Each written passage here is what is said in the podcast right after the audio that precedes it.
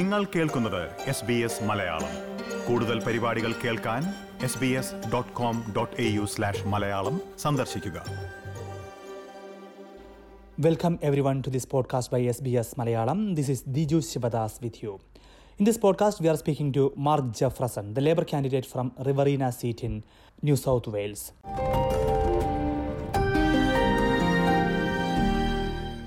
Thank you, Mr. Mark Jeffreson, for uh, joining SBS Radio's interview.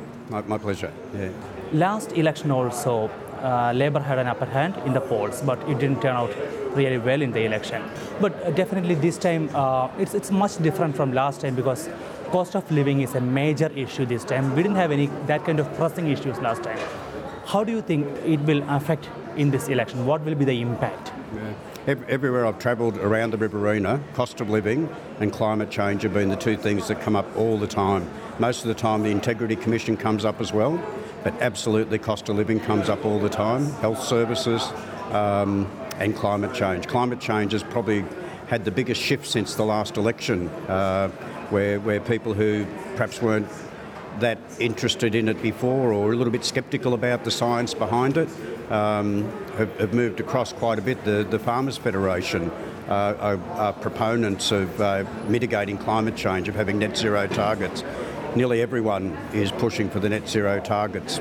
Except the federal government, they say that they'll do it, but during an election campaign, of all times during an election campaign, they're fighting amongst each other about what their policy is, and we don't actually know what the policy is because they can't land it. They've, they've, they've had 19 or 20 energy policies and haven't finalised one of them. So they're, they're, they're the laggards. Uh, the local government wants to do things, the state governments are trying to do things, but we can't really get it done without the federal government input. They're the ones who'll direct it because they're the most powerful body of lawmakers in the land. So that, that's where the, the, the ultimate decisions will come from. It's about climate change. But uh, coming back to the cost of living again, I was listening to the, the speeches by both Prime Minister and uh, Anthony Albanese. No one seems to have a concrete solution to, to fix this issue, to regulate the prices. Do you think that if a Labour government comes to power, can you really do something? And if so, what could it be? Co- co- cost of living is is the, the the effect of the policies that we've had. There's there's a lot of insecure work. There's low wages growth. Uh, prices just keep on going up. Like even in times before now, they, they, they never quite go down unless they're on special. They're just just inching up all the time. There's no wages growth to speak of, so wages just slipping a little bit behind wages and salary all the time. Um, now inflation's reared its head again, and as everybody knows, that's a very hard um, genie to get back in the bottle once it starts, um, and that's going to affect the cost of living again. Our alternative to the current government, which is more or less well, a six-week budget that they've had to try and get re-elected, throw out $250 to different people, uh, throw out some money to the poor devils working in aged care and hope that that'll sate them. But the money comes, it lands, you do whatever it is you do with it, and then it's straight back to the problem you've already got. Our, our, problem, our, our solution to that is to, to make work more secure, uh, to, to get more people into, into stable work that they can rely on, that they get paid well for, uh, and that's going to help alleviate the cost of living problems. So coming back to Riverina seat, so it's been held by uh, coalition for last more than last 40 years, and last election you got uh, roughly about 30% of vo- vote. Yeah, it's a fact. But yeah. So, but what kind of miracle do you expect this time around? I don't, I don't expect any miracles. What, what, I, what I think has happened is since the last election, a lot has changed.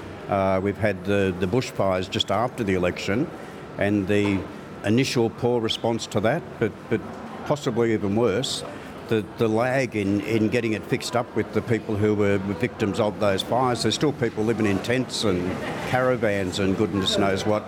Three years later, three, they've got a bushfire recovery and mitigation fund which they've barely spent a cent out of. So, so that, that's changed. Then we had the pandemic, which wasn't the government's fault, of course.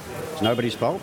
Um, but we had the pandemic, and their response to it, if people cast their mind back, was that Scott Morrison and the government just wanted to keep people to push on through it. It was the states that drove him to um, JobKeeper, JobSaver, trying to protect the community. His inclination was just to keep it going, and I think we all noticed that. Um, us, the Labor Party, we pushed and pushed and pushed for a JobKeeper kind of program, and eventually they did it. And they did it in such a way that it, it, it threw out a lot of good money to businesses that were strong, resilient businesses and didn't really need it, and small to, enter, small to medium enterprises, um, contractors, uh, people like that, the arts community, universities, they can get anything. Um, so there was 27, 37 or 47 billion dollars. No one can quite work out what that figure is, but it's one of them.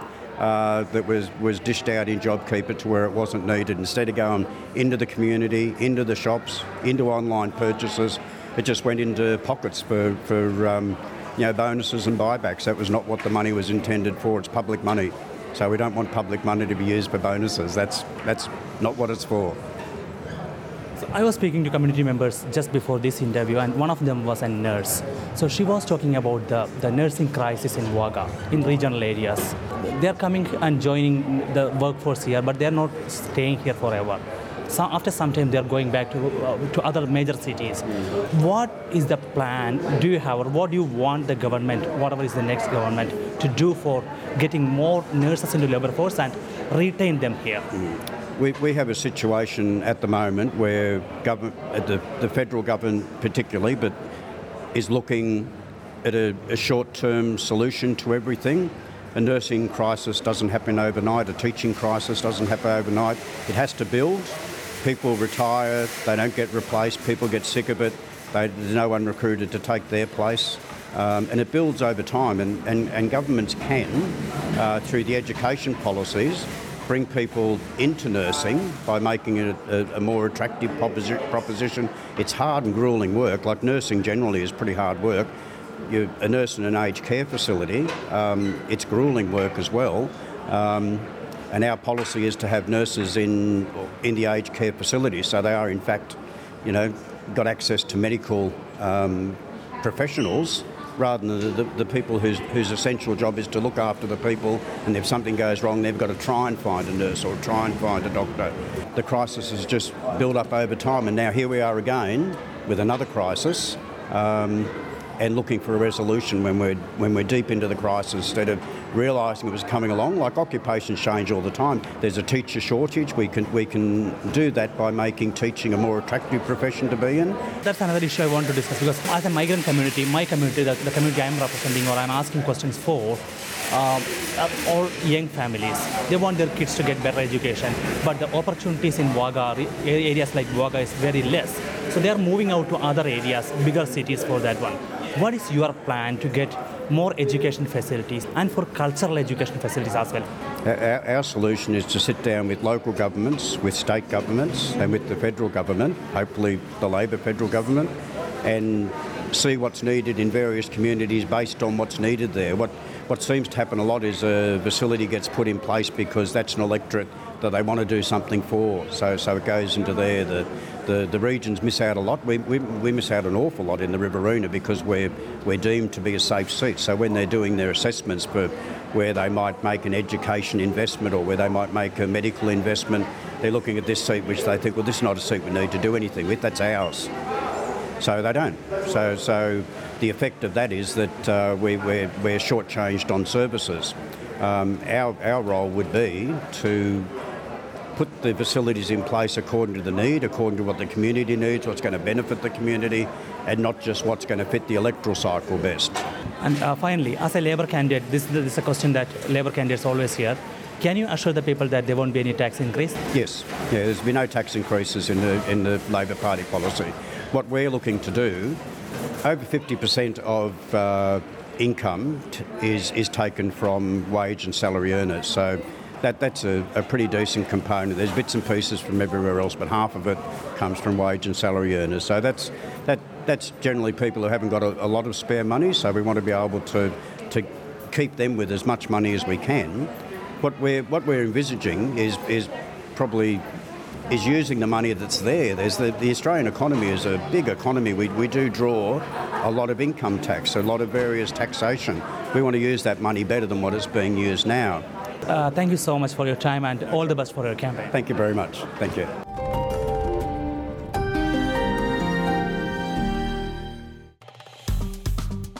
Like, share, comment.